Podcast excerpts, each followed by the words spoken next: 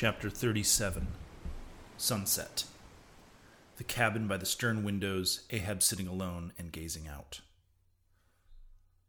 I leave a white and turbid wake, pale waters, paler cheeks, ere I sail. The envious billows sidelong swell to whelm my track. Let them, but first I pass. Yonder, by the ever brimming goblet's rim, the warm waves blush like wine. The gold brow plumes the blue. The diver sun, slow dived from noon, goes down. My soul mounts up. She wearies with her endless hill. Is then the crown too heavy that I wear, this iron crown of Lombardy? Yet is it bright with many a gem.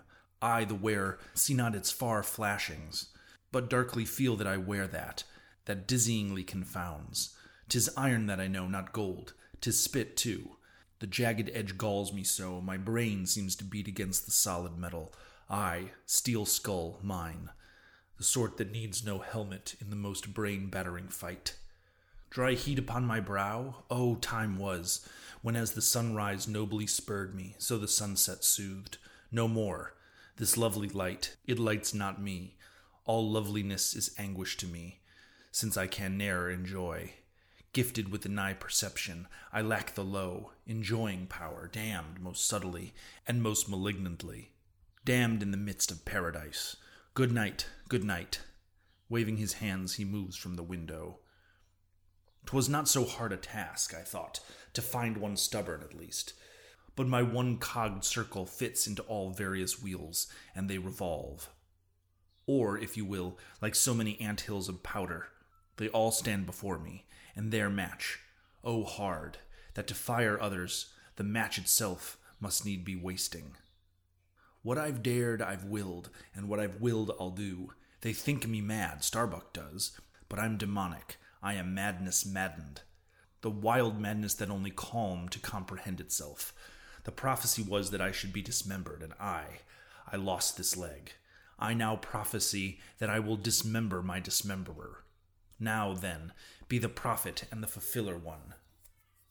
That's more than ye, ye great gods, ever were. I laugh and hoot at ye, ye cricket players, ye pugilists, ye deaf Burke and blinded Bendigos. I will not say, as schoolboys do to bullies, Take someone on of your own size, don't pommel me. No, you've knocked me down, and I am up again. But ye have run and hidden. Come forth from behind your cotton bags. I have no long gun to reach ye. Come, Ahab's compliments to ye. Come and see if ye can swerve me. Swerve me? Ye cannot swerve me. Else ye swerve yourself. Man has ye there. Swerve me? The path to my fixed purpose is laid with iron rails, whereon my soul is grooved to run. Over unsounded gorges, through the rifled hearts of mountains, under torrents' beds, unerringly I rush. Naught's an obstacle, naught's an angle to the iron way.